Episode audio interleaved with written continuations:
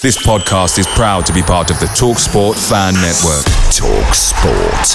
Powered by fans.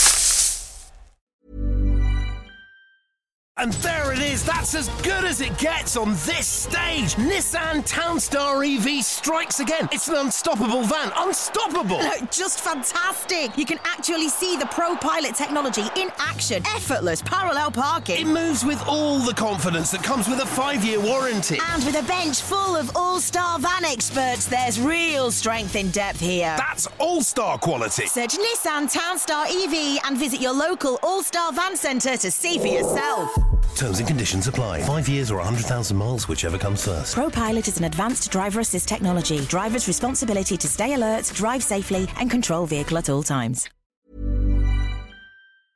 The Talksport Fan Network is proudly supported by McDelivery, bringing you the food you love. McDelivery brings a top tier lineup of food right to your door. No matter the result, you'll always be winning with McDelivery. Order now on the McDonald's app and you'll get rewards points delivered too. So that ordering today means some tasty rewards for tomorrow. Only via app at participating restaurants. 18 plus rewards registration required. Points only on menu items, delivery fee and terms apply. See mcdonalds.com.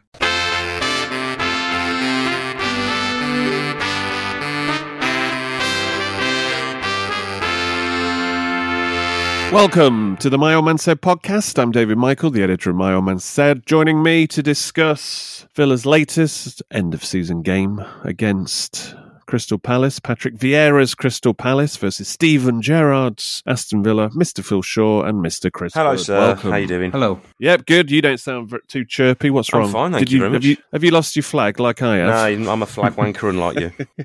Ooh. Well, mine just flew out uh, at the back of my rucksack. oh as I dear. Was uh, it somewhere on the Lichfield Road then, or was going it on a canal somewhere? Uh, or maybe in the city centre somewhere. I don't Oh know. dear. Did you get a white flag or a claret one? What one did you get? White one. Yeah, I was in I the was white happy section. to get We were white. in the white section. We have the white Yeah. flag. somebody commented that it looked like a Ku Klux Klan rally when uh, when the Villa put the pictures up before the game, and there was all these like it looks like loads of white hoods on the seats because they're all like triangles. I think that probably says more about them than it does the club. Yeah. Yeah, it's like that's strange comments. Anyway.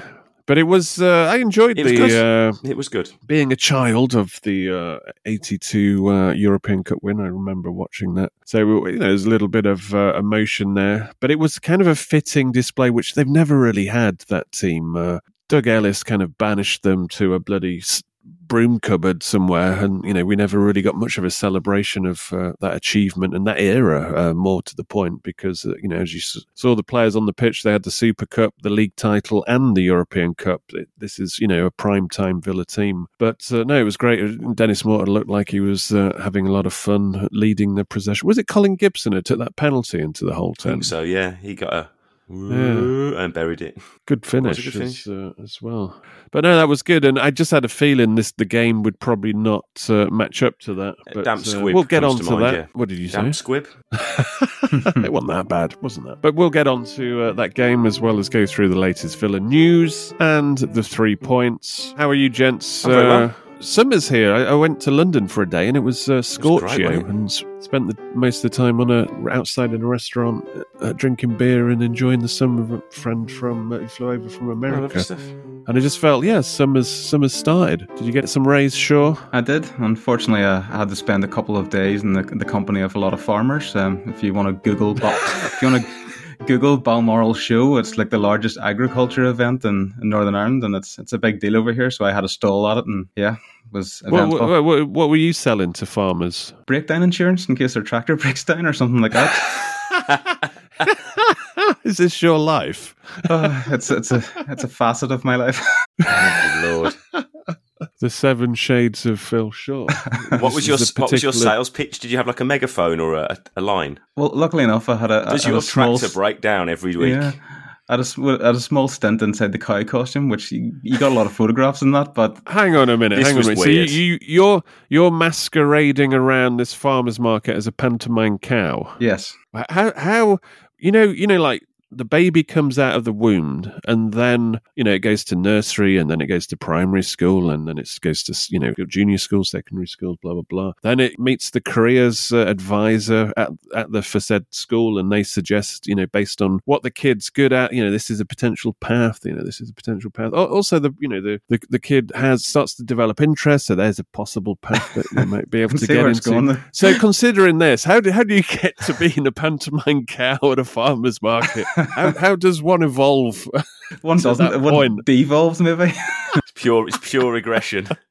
yeah. Jesus Christ! Uh, it, we, we- we'll have to unpack this on on its own show. I think uh, pantomime uh, pantomime special. Phil Shaw, the pantomime villain. yeah, the pantomime cow villain. I think. so if you're out there and you and you're feeling a, a bit down and you're feeling like your life's not going so well in uh, 2022, just cheer yourself up on with the knowledge that you're not dressing up as a pantomime cow at a farmer's market.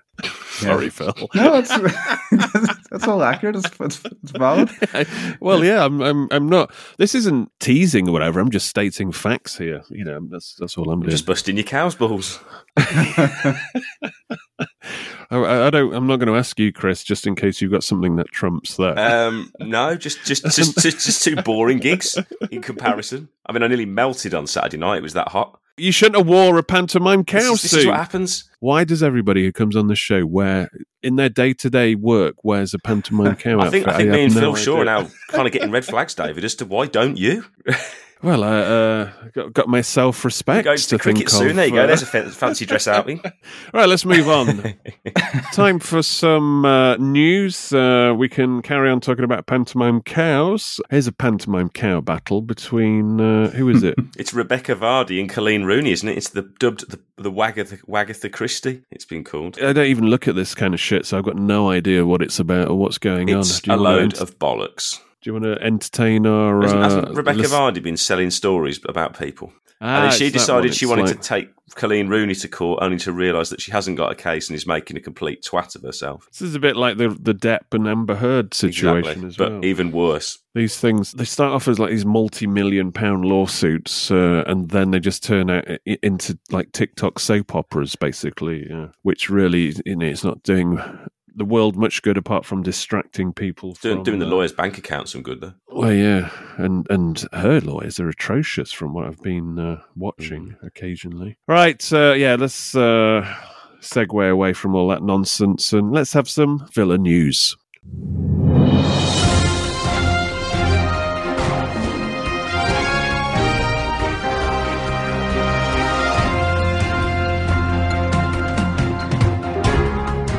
Right, uh, as we just discussed, uh, 40th anniversary of the European Cup. There's a series of things happening, uh, but it was good to see uh, an actual display again the, before the Palace game. Was uh, I thought it was right on and fair play for the uh, the big European Cup uh, I in front that. of the whole I like those sorts that of was. I good. think they look yeah. cool. It's kind of a, a bit uh, yellow wall esque, you know, a bit sort of. Um, Well, it's a bit more European, a bit more tifo-y, Yeah, yeah.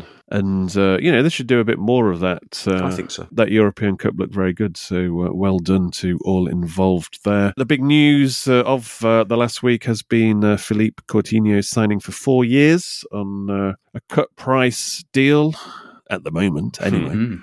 of uh, 17.2 million. It includes a uh, alleged sell-on clause. Barcelona have a 50% sell-on clause, which basically hamstrings us if we're trying to sell him on, and uh, if it all goes tits up, really, doesn't it?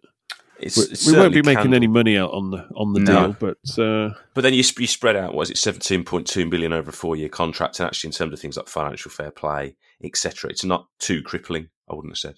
Do you think we'll get four years out of him? I, th- No. I don't know. I think he's the because he's technically he's all about tech. Yeah, he's you know, not a being pacey player, I technical. suppose, so you could do. He's not. He's not bezzing around, running around. He's. It's not as if he's got a big engine or anything like that. You know, I've been watching him like a hawk recently because I'm. I'm Team Buendia at the moment. But but you. There's a difference when McGinn gets the ball and Coutinho gets the ball. The first touch I'm talking about. Yeah, you're, you're telling me. he makes McGinn look very clunky. Well, Coutinho can just and Buendia as well. It's just you know being low center of gravity, the way they can turn and you know turn and change direction. It's, It's their uh, South American flair, isn't it? it's amazing to watch, but at the end of the day, you still need to have more impact on the game. And unfortunately, Coutinho's uh, last couple of weeks haven't been uh, much to uh, shout out about. But uh, I think to get the maximum out of him and Buendia, you, you need uh, different kind of profile in midfield alongside them. Agreed. The end of season awards, I'm not really bothered about the, these. Uh, the only one you kind of look out for is the supporters player of the year, uh, which is a, a genuine vote. And uh, Matty Cash uh, won that. I mean, I, I can never remember any of these apart from the fact that Stephen Ireland once won it, which uh, bonkers, tells tells you all you need to know about that particular season. Ramsey won uh, Players Player of the Year. That's kind of a safe bet, isn't Hmm. it? It's like it's a real it's a sign of other players giving uh, a younger player a, a vote of confidence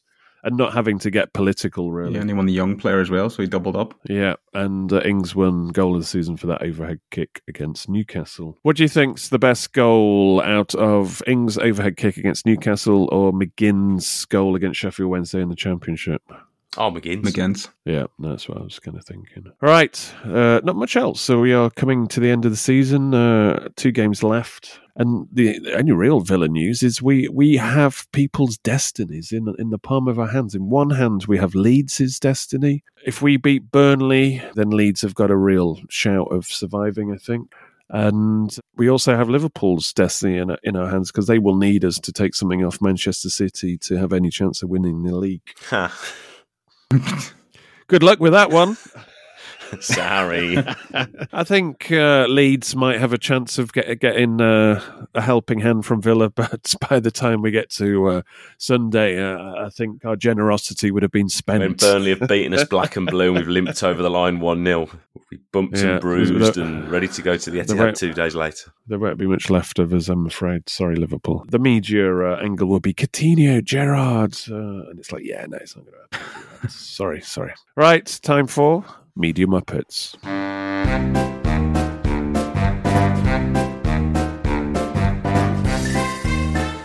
Right then, Phil, what is dragging in the Media Muppet trough this week? Well, I knew there would be a Coutinho overload, but the, the local Ooh. the local battery hens have squeezed the last drop out with this one. The headline was Gary Lineker knows Steven Gerrard's plan for Philip Coutinho at Aston Villa. Can I stop you there? Can I stop you there? It's not the same guy, is it? No, it's not. All right, carry on. There was a it, it just stopped because you can't just sort of kick people when they're down too much. So it just moved on to the, the next one of the hens. Just moved next cage along. So um, acco- acco- according, so I mean, I'm looking at this and I'm going, Gary Lineker. Sorry, I've just had a mental image of a row of uh, hens in the battery, you know, in their battery cages, and a pantomime cow slowly walking down them Just the bolt judging gun. with a clipboard, giving him giving them ratings. Anyway, carry on. No, so I'm thinking Gary Lineker. Well, does he now? Does he know the, the plan for Philip Coutinho at Aston Villa? Surely the plan is to get lots of goals and assists and fire Villa to glory. That's the plan for any player. It's not really rocket science. Oh, but no, this this is priceless.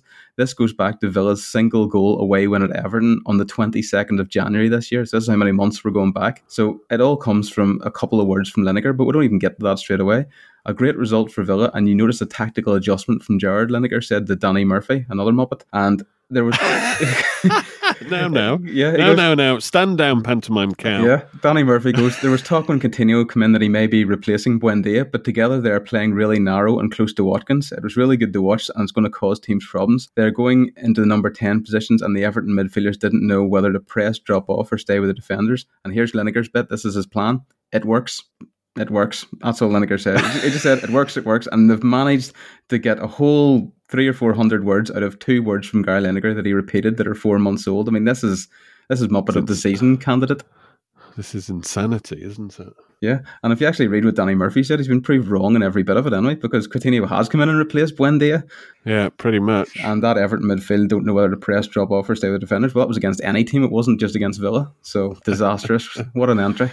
Right, uh, on to the three points. The Queen's speech uh, committed to, uh, it was actually uh, Prince Charles that read this out, uh, commits to a new independent regulator of English football. This uh, was a recommendation, the fan led review of football governance, which you would have heard about on this show and online. The independent regulator of English football is something that Mr. Christian Purslow opposes because uh, essentially he sees it as a, a layer of bureaucracy and surely the people that should run football are the ones that run it day to day. And uh, i've said a couple of times in the meeting well look how good that's panned out for us. And i think it's about getting the right kind of person. Uh, i mean he's as he says, his point of view, and you know, completely valid, is you know, you shouldn't have politicians in uh, running football. But I, I don't think it will be a politician. Uh, I mean, it, it's going to be uh, somebody, or or whether it's a, a body or, or whatever that's set up. But I understand his grievances, but at the same time, I think there needs to be a power outside of football because the FA and UEFA and the Premier League have, have made a pig's ass of. Uh, I mean, as I said to Christian Purslow, I said, look, you, you, know, we're in a situation where clubs are going out of business, where there's no level playing field uh, within the Premier League, and this has all manifested itself because the governing bodies uh, haven't really been fit for purpose in terms of guarding the game. So uh, we shall see uh, what happens there. But this is something the Football Supporters Association have uh, pushed uh, continually uh, with the government as well, and they want them to uh, move fast on this because they're expecting the white paper on this in the summer. And then you know, there's there's the issues that it could be kicked into the long grass, and then you're looking, uh, you know, at 2024. But at the same time, you you know, if you uh, you, you want to move fast, but also you want to get it right because uh, I think what uh, Purslow says is is valid. You, you don't want just some pointless bureaucracy. Uh, something uh, the Premier League uh, kind of dropped a ball on was uh, the old uh, sovereign fund taking over Newcastle. Uh, point number two, and this is like almost flaunting it in the rest of the football league's face, is it not? The Premier League's Well, it's a face, hefty all the slice clubs. of trolling, isn't it? Yeah, where Newcastle's third kit uh, is essentially the Saudi Arabia international kit with white with a green trim. And uh, mentioned Purslow there. He spent uh, the start of the fan consultation group meeting, you know, talking about he, how he couldn't believe how the Premier League just uh, put out that statement saying, uh, "Oh no, no, there's, there's, you know, we're we're perfectly happy that there's no connection between the sovereign fund and uh, Saudi Arabia as a as a government, and you know, there's nothing you know connected to this uh, to the club." He was basically saying he couldn't understand how the Premier League just uh, put out a statement and they were all okay with it when it's blatantly uh, part of the sovereign fund of that country, is it not? It's just bonkers. And Yeah. the fact they're paying out a kit was is Oh, just to basically rub everybody's noses in it. Yep. They just look, we can get away with whatever we want. But you know, obviously Newcastle fans take siege mentality to this, and obviously going to you know fight back whenever fans are pulling this up. But the whataboutery of it is it's just uh, Yeah, when you get Newcastle fans sort of digging through their old history of third kits and away kits, looking for anything with it, like a tenuous bit of green on it, and saying, "Look, we've had a bit of green before. It's it's fine. It's, it's different." Mean, yeah. Yeah. Can't see the wood for the trees. Yeah, point number three, our favourite wannabe manager, Dwight Yorke, has been appointed finally um, as a manager of, uh, he's going down under to Australian club uh, MacArthur FC, who, who are based in Sydney. He uh, completed his uh, UEFA B coaching licence back in uh, 2010 and has uh, since earned the A license and pro license, but has never been able to uh, find an opportunity in management. I think it's because he's always been aiming high, hasn't he? Every time Villa's uh, managerial role's vacant, he's going for that. He's he's shouting about Manchester United. It's like you've got to earn your Spurs, son. He, he hasn't really coached anywhere, has he? No, and I think he, he never made the proactive move straight after playing, did he? He kind of went into the punditry thing, which is fine, but it wasn't like he was, you know, rummaging away in the background with, you know, uh, you know, academy level stuff like you get a lot of guys. Gerrard did it, for example, and Emilio Yeah, exactly, yeah. It's a pretty well trodden path. Then Guardiola did it with the B team, didn't he, at Barca? Yeah. Um, because he didn't do that straight away, I think the general football world probably saw it. Well, he's not being that proactive, so maybe he doesn't take it that seriously. It's just a bit of a pipe dream. Yeah, and because of that, he's been considered a bit of a clown when he, you know, out of the blue, he's sitting there doing a pundit role and saying, "Oh yeah, I, you know, I'm putting my head hat forward for the uh, the Villa job or whatever," and you're like, "Well, that's not going to happen." And it's, you know, then then he, uh, I think he's mentioned the race card uh, before, and it's like, well, no, that's, that isn't. It's not the case at all. It's like I'm looking at your CV, and don't have uh, one. You don't have one. well, we'll see what happens there. But he's saying uh, he's going to deliver success in the style of football that defined him as a Oh, player. good luck to him. But uh, yeah, all the best. But uh, you're going to have to get the team's respect. And there's also already a bit of a backlash because some fans think that there there should be domestic managers uh, for MacArthur. There's plenty uh, of decent ones, apparently. I don't know if that's No true, idea. it works in one respect because it gets eyeballs on the club. So uh, that helps fr- in, uh, from that point of view. Right. After the impressive 40th anniversary of the European Cup win at Villa Park and the lap of honours, etc., we were then uh, served up a.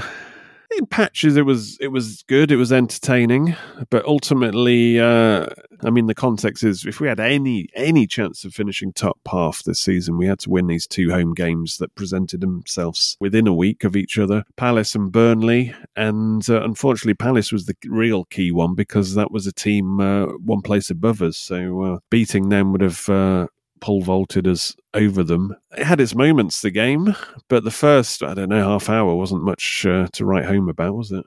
No, to be honest, no. I think I was pretty impressed. We said at half time, I thought they were very well organised, really well set up. I think their their system completely negated ours. They completely got on top of our midfield, and um, Just backtracking, uh, in terms of our lineup, I would I would throw it out there that in Gerrard's mind, this is our strongest eleven in his mind.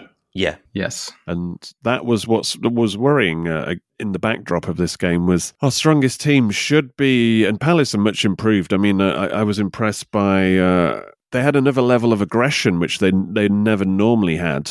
Normally, it was always kind of Zaha on his on his own, but taking on Mings or whatever. But this time, he's taken on the whole uh, the whole team and the crowd at the same time. Yeah. But the whole team was Gerrard talked about profile in that, and they are a bigger team. They were visibly bigger than and Villa, as Spurs quicker. were when we played them. And these two teams aren't necessarily renowned for being, uh, you know, bully boy teams or No. whatever phrase you want to use. So this is a bit of a concern going forward. And you know, we, we keep saying it, we keep saying it. We need bigger profile players in terms of size, physicality, because that midfield cannot play Coutinho and Buendia together, or even you know either or without giving them a bit of a foundation to really uh, rock on. Yeah, what I noticed about the, the Palace formation, they also play with very high wing backs, full backs attacking, and that was it was just like that must be the thing. But the, the difference with Palace is they try and get all their best players on the pitch at what one time. I mean, you have Eze on there, you had Zaha. It's just they just seem to inter- interchange and get f- fluid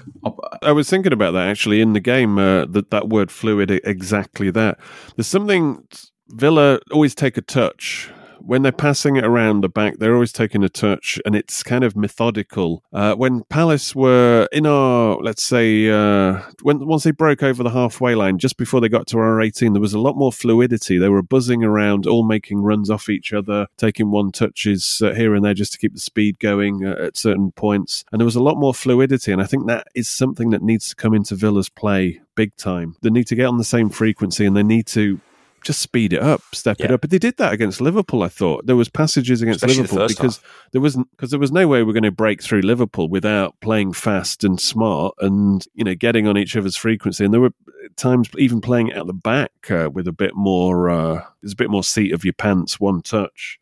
But in this game, they just regressed a bit. couldn't get through the press Yeah. at all. And I think we we looked very narrow against a wide team. So we were they, we kind of allowed them onto us with you know, their two wing backs. I thought Clyne had a really good game actually for them. Yeah, And they used the target man and played off him really, really well. The ball wasn't sticking with Watkins or Ings when we played forward. There was a lot of aimless balls into the channels, and I just think our game plan was wrong. I think I think it was a maybe the game was won or lost sort of in the dugout um, in this one, where I think I think Vieira knew he had the measure of Gerrard and his team and the tactics, and the, their plan worked really well because for 90 minutes, Villa struggled to play through, and bar the last maybe 10 minutes when they maybe tired a little bit, and we had obviously Ramsey, Buendia on the field. I, I just I didn't think we could get up ahead of steam. We couldn't have. We lacked again the con, the, the control word that we've used all season. It's the same Yeah. themes week in week out. I am really looking forward to the end of this season. To be honest, just to not have to talk about it, but. I don't. We didn't learn anything new from this game. We'd said a couple of pods back, David, didn't we? That in these last few games, if you're going for top 10, fair enough, go for it. But otherwise, it's like you might as well experiment, try things out. If you want to try a new system, different people in, in positions, etc., learn something going into the new season, treat it a bit like a pre season. I don't think we've seen really much of either of those things, bar the fact that he's probably now realises that when you play in a camber, you've got a more solid pivot at the bottom of your midfield and Luiz is better further forward. But you saw Yeah. when Ramsey was on and Buendia was on, they just give you legs, they get you up the field, they're more snappy in possession, they're more dynamic. And there is. That's as good as it gets on this stage. Nissan Townstar EV strikes again. It's an unstoppable van. Unstoppable. Look, just fantastic. You can actually see the Pro Pilot technology in action. Effortless parallel parking. It moves with all the confidence that comes with a five-year warranty. And with a bench full of all-star van experts, there's real strength in depth here. That's all-star quality. Search Nissan Townstar EV and visit your local All-Star Van Centre to see for yourself. Terms and conditions apply. Five years or 100,000 miles, whichever comes first. ProPilot is an advanced driver assist technology. Driver's responsibility to stay alert, drive safely, and control vehicle at all times. If you thought the only way to get a more defined jawline with natural looking results was through surgery, think again. Juvederm Volux XC is a non surgical injectable gel filler that improves moderate to severe loss of jawline definition and can help you achieve natural looking results with little downtime. Even better, this improved definition lasts up to one year with optimal treatment. No maintenance required. Improve jawline definition for a smooth, sculpted look with Juvederm Volux XC. For important safety information and to find a licensed specialist, visit juvederm.com. That's J U V E D E R M.com. Not for people with severe allergic reactions, allergies to lidocaine, or the proteins used in Juvederm. Common side effects include injection site redness, swelling, pain, tenderness, firmness, lumps, bumps, bruising, discoloration, or itching. There's a risk of unintentional injection into a blood vessel, which can cause vision abnormalities, blindness, stroke, temporary scabs, or scarring. Talk to a licensed specialist to find out if it's right for you. Picture the scene. All of your mates around, you've got your McNugget share boxes ready to go. Partner this with your team playing champagne football. Perfect. Order McDelivery now on the McDonald's app. There's nothing quite like a McDelivery. At participating restaurants, 18 plus serving times, delivery fee, and terms apply. See McDonald's.com. dynamic. I mean, you could argue uh, earlier doors if Ings had put uh, away one of his chances, it might have changed the complexion a little Possibly. bit. But the f- the fact when he didn't, and when it got to half time and uh, it didn't look, I mean, the team most likely were Palace Yeah, at, at at that that point, yeah. stage. I mean, even when our goal they- came, I mean, it was it was very much I would have said against the run of play. When we, I think it was with seventy minutes when we scored, we hadn't had a shot on target at that point. Butland hadn't had a Yeah. save to make. And props actually to Lucas Digne. I think in the last two games he's done really well. He's putting some great balls into the box. You're starting to see the player he can be for us as a much more progressive fullback to to what Matt Targett was. Yeah. Um, he's Yeah. probably the, the, one of the, the the bright lights that's come from the last few weeks. Yeah, well, I mean, you, you, you're talking about those players that Palace have up front. If you look, it's what was said again. It comes from a solid base because if you're looking at the rest of their midfield, you've Kouyate and you've Mila Yeah. Jojovic, Yeah. the two of them in the middle, and not fashionable, but it's what Villa need. Those two sort of workhorse midfielders that you know they're not going to let a player pass them easy. They know where to stand and everything else, and that lets Gallagher, Mateta, Zaha, and Eze just like you've said, just run riot in front of them. Yeah, and they've got pace, they've got dynamism, you know, they've got strength, they've got pace. Villa just lack that dynamism to bully Palace. We would, if we were going to win that game, I think we were going to have to play some really, really great, snappy passing football. When we didn't try and do that, and they flooded the midfield, and we were Yeah. trying to play through the Ivan Needle again. there was nothing really, uh, as I've said, fluid about it. Uh, I thought Coutinho uh, looked like it wasn't going to happen for him. Uh, you could tell after like 15, 20 minutes. He was trying a lot, but it just wasn't wasn't quite there, was it? The team just wasn't quite on his wavelength. And he was coming deeper and deeper. There's, you know, there's the longer the first half, especially went on, picking the ball up in between the two centre backs. You're kind of like, come on, mate. Yeah, Nakamba was a bit wayward with his passing. There's I uh, lost I think count they of the number of times that he, yeah, he Yeah, the I mean, he, I think, yeah, I was just about to say Nakamba did. It was two loose passes, and that's when he got hooked straight after that. Yeah. That which happened to Luiz actually. It two like real obvious misplaced passes, and Gerrard hooked him. Uh, this is going back a few games, so two two misplaced passes and you're off. Uh, I think it seems to be Ger- Gerrard's rule. Uh, Konsa went off. Uh, that was when I was running. I saw him down, then I ran off to get a pie. So I didn't see him uh, how he went off. Was it? Did he go straight down the tunnel? Does it? yeah, does he it look sort of he limped off. Yeah, I think looks- Gerrard has said afterwards they'll scan him, but they, they don't think he'll play again this season. You just hope it's not a bad sort of knee ligament jobby. Yeah, just like I an mean, he's had, he's had a difficult season enough as it is without ending it in this manner. Yeah. the Palace player was just, you know, Palace player just fell on his leg. There was no tackle, nothing like that. It's just one of those. Sometimes those unfortunate ones are when they're nasty, though, aren't they? Those sort Yeah. of ri- innocuous ones. Yeah, I mean, just going back to Coutinho, I think uh, the pre-season will help uh, big time uh, in terms of him because obviously it's been a bit of a uh, upheaval to uh, move from where he was Barcelona in January, and then that if that was a move he really ideally wanted to make, he would have ideally wanted to make it in the summer where he uh, has a lot more time to adjust, do the move, and obviously uh, bed in. So uh, hopefully he will be a, a different proposition uh, next season, and uh, we'll have players that maybe complement him a little bit better. I mean, I would say the same. This thing that's let well, it hasn't helped Buendia is he hasn't really had a run of games, has he? Like a proper in and out run. the side, hasn't he, throughout? Especially this Yeah. side of Christmas. And I think he's somebody because he's such a, a player. The way he plays, he- he's got to. And this goes for the rest of the team. They need to get on his fre- frequency to allow him to play uh, as good as he can can be. I'd expect him to come in for the Burnley game, to be honest.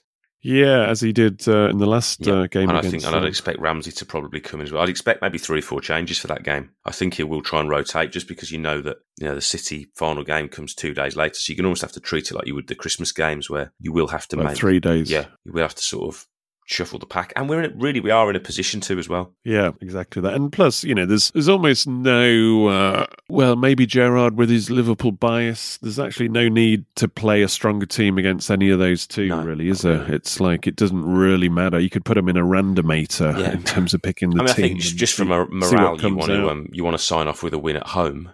Um, Yeah. there is, and there's, there's also the expectation that really on paper you should be beating Burnley. I don't think you want to Yeah. end the season with like lose, you know, not getting a win in your last sort of three games. And I mean, their home record has been horrendous all season. So Yeah, I'm sure uh, every Leeds United fan out there will agree with you uh, there in terms of the expectations of what Villa should Yeah. be doing against uh, and Everton, Burnley. of course, as well. Uh, I think Leeds need us more. Probably. Uh, Ever- it's still in Everton's Everton have got the extra really. game as well, haven't they? Good goal by Watkins. Uh, Yep. we, that's what you need to be seeing our strikers do, scoring goals out of nothing, Mm. really, against the run of play. I mean, this one, if, if that had been the winning goal, you would have said that was a good bit of progress. That actually Villa can put in a pretty patchy performance against a capable team and get a result. It would have been a good sort of Yeah. tick to win in that manner. But alas, we've you know conceded our usual shoddy defensive second phase goal. Hmm. Well, that was, I mean, if you're talking about Dane again, that was his third assist in th- three games. There was one he set Mm-hmm. Buendia up against Burnley, then the cross for Douglas Luiz against Liverpool, and then this cross again. His delivery's great in wide areas. I knew I should have put him in my fantasy football team instead of Cash. But I was looking at this game thinking, well, Vie- Vieira's uh, obviously he's going to be better next season, surely.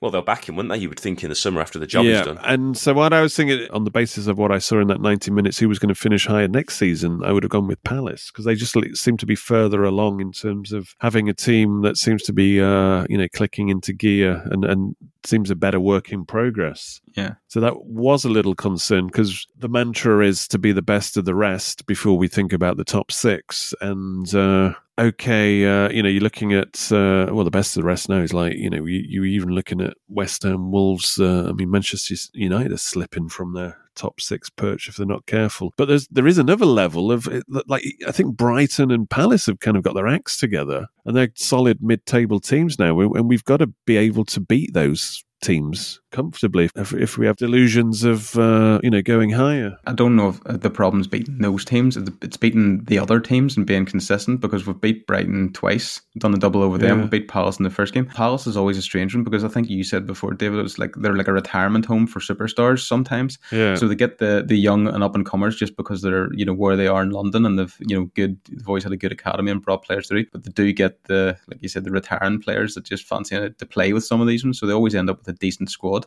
And Vieira looks like the Yeah. one that's put them in the right order. Speaking of which, uh, good reception for Christian Benteke uh, when Very he came much so, on. yeah. Yeah, fair play to him. Yeah, uh, fair play to uh, the Holte and uh, everybody else who joined in with that. Right, stat of the game. Well, we know Villa need to improve at home, but um, partly because of the Liverpool game, the defeat there, Aston Villa have lost more home games than any other side in Premier League history at 160. And that's in their whole Premier League history, not just obviously not just this season, even though it feels Fortress like it. Villa Park, it is not. I mean, in something for the weekend, we talked about uh, essentially Villa's season. You can just boil it down to the the home form has just cost us severely, and it's set the tone for the whole season. It is a it is a shocker, and uh, that needs addressing uh, right away.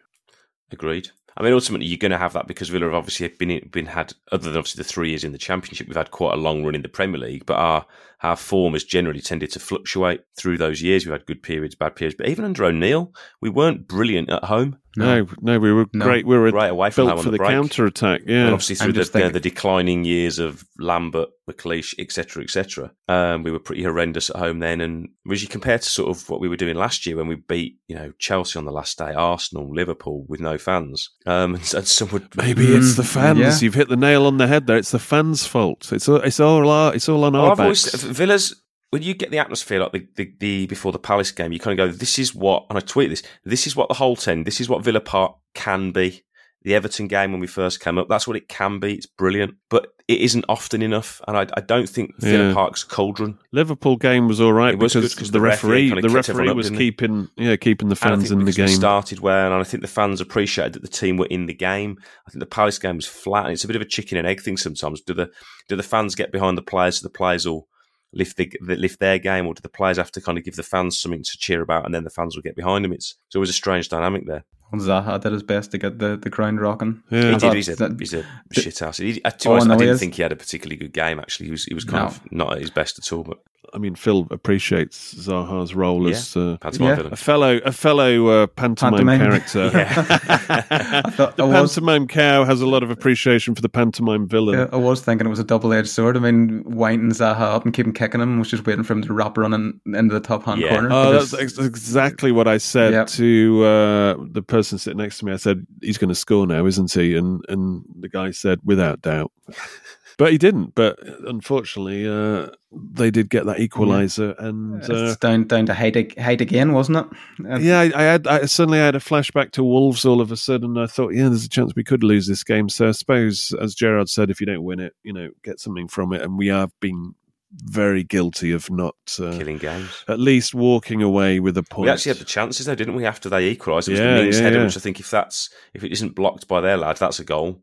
No, fair play to, for Villa at the end to actually ha- gave it giving a it a real go, which you don't normally see. I mean, We've you used crap, to. haven't we? In extra t- in stoppage time this season, we've been awful. Half the time, we haven't even been able to get the ball. I always thought it was maybe it was just like you have a warping of memory over over the years. But I always remember like the last five minutes. If you're not winning and you're like you're the home team, you're really giving it again. There's a few corners, of a bombardment. We we went through a period where we never really saw real Mm. intensity, and you know in the the final furlong of games. But I thought the uh, the Palace game was all right because they did you know they did have a proper go at it. and they were shortchanged in the injury time as well because there's there's no way it was only five minutes. I, I, mean, thought that. I thought that's got to be six. Konsa was seven. down for five on his own. Yeah, Yeah, so, and also when you're going for the old kitchen sink, that's when you you're hoping to have a bit more of a presence, and you know, and maybe a few taller players, just so you can pump it into the box a bit more. Because I thought Palace were dealing with that reasonably okay. It was just the second ball that kind of freaked them out a bit. All right, any burning questions of the week? Uh, I mean, there's nothing uh, burning for in terms of Villa that we haven't spoken about, or we won't speak a bit more uh, detail uh, in pre-season. But I suppose can can Villa help Leeds? Should Villa help Leeds? I mean, I, I want to win the game, so in theory, yes. It's I have no problem with it. Uh, You know, we're not. You know, we're not. We haven't signed a contract to help Leeds here, but uh, the fact that uh, they got that late, late equaliser against Brighton, uh, I think that's that's transformed their chances. Because without that, I think they were doomed. One hundred. But because their goal difference was so shit, what it's probably done is it's negated some of the goal difference point that they would have been down on. I, I, st- I still think, you know, obviously Everton have got a couple of games, Burnley have got a couple of games. I think Burnley, you look at their games and go, I could see them beating Newcastle on the last day at Turf Moor. I could see Everton getting another win. So you're looking at Leeds going, well, have they got another win in them? Debatable. But Burnley uh, Burnley I aren't very good. They gave Tottenham a good game, but against Villa. Yeah, So I think you know you can see Newcastle, uh, if you know, spoiling the party there. I don't know, but uh, but yeah, I think if we beat uh, Burnley, it does set up the last day uh, in that respect uh, quite nicely. Yeah. Uh, then if Liverpool beat Southampton, then obviously we have a role to play there. I don't know how serious I would be getting into that, uh, but you know when you when you throw it out, if you want to give Liverpool fans a crumb of comfort, I just remember that when we played uh, City at theirs in the League Cup in our fucking luminous Oh, green yeah, in the lime green shirt. kit and won in extra time. And I and I was like so apathetic towards that. I mean, I didn't go to Manchester for the game. I just went. I went to the cinema while the game was on. I thought I can't be even be asked to watch. just didn't want to watch Charles and and I came out and I was Green. like, I think I came out and it was in extra time and we were leading. And I was like, what the? And we and we beat them. It, I mean, look at somehow the score. It didn't win the cup that year four two, wasn't it? The- for the course of Gareth Barry own goal. Yeah. So there is, you know, there is. We have pulled out some strange results against Manchester City. Uh, remember, you know, Darren Bent made his debut Yeah. Yeah, and scored one 0 Remi Garde, you know, we're talking about a team that got relegated. Somehow in his first game managed to get a nil nil draw at Villa Park against City. And then the, the worst one of all, well, when I say worst, it was actually the best of all for Villa. But I actually put money on Manchester City to win because the odds were so good at Villa Park. They were like, I mean, they weren't massive, but you know, they they weren't as tight as you're expecting. And uh, I think they went one 0 up. It's the the Weimann one, Yeah. Yeah. Yeah, yeah, yeah. the three two. It's like, how the fuck did we win that game with that shitty team? So we've had these results against them. It's not a team uh, we either get we can get battered by them, but tend to. Sometimes, or we can pull out like really weird results. So I would look at that game and think, well, it's not a forlong conclusion. But if City, If City are at it, they'll. if they want to be deservedly league champions, they should be taking care of business. Yeah. really. Yeah. Be funny if they didn't. Yeah, but I think Liverpool uh, might help them to get a head of steam and you know get an early goal in their last game and uh, put a bit of pressure on City. And then that Coutinho thirty-yard sucker punch can can happen. Right, that's enough of that burning question. It wasn't really a burning question. It was just uh, celebration of how Villa are relevant still in this season. right, thank you very much to uh, the My Old Man Said patrons. For supporting the show, and we are looking forward to actually the uh, the match club on the Yeah, last day. uh, so I hope you can all join us uh, in there. Thank you very much to Catherine Grieve for signing up as a My Old Man patron on an annual membership as well. If you sign up as an annual member, you get two free months, which is 15% off. Also, a big thank you to Andrew Westwood and also Paul Lucas for signing up as well as My Old Man Said patrons. And if you are interested to uh, do so as well, go to myoldmansaid.com, click on the patron link, and get more details there. Thank you very much. Uh, also, follow the show on Twitter at My Old Man Said. That is the uh, official uh, Twitter account.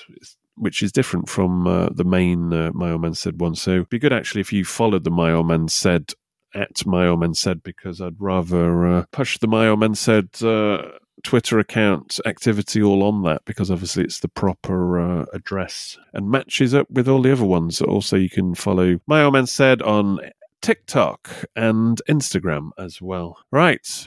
Any final words before we uh, decide how much money we can get off Leeds or uh, Liverpool to do them a favour at the end of uh, next week? Just finish the season on a high, if possible. What would that be for you, Chris Budd? At least win one of the games. Probably it's more likely to be Burnley, but it, I mean, it would be funny to beat City, but at least win the Burnley game. What about you, Phil Shaw? What is what would make you happy finishing on a high? Just competent. Four points, I'll take that. It'll be fun. Three against It's Burnley. And ambitious. Well, ambitious I'll, I'll go for 3 0 against uh, Burnley, masterclass, Yeah. and 2 0 win against City. And then, like, a big banner dropping uh, off. We'll get the uh, European Cup out again. Yeah, bring that bring that along to the Etihad, that uh, European Cup on the strings, Tifo. Just to remind City what they've failed to win this season and what we've already won. But uh, I'd- like to. Uh, you've got to win the, the last home game because our home form's been so atrocious that we need to to actually uh, take a step in the right direction uh, for next season. Right until Burnley secure their safety at Villa Park. it's goodbye from me, and it's goodbye from them. Goodbye. goodbye.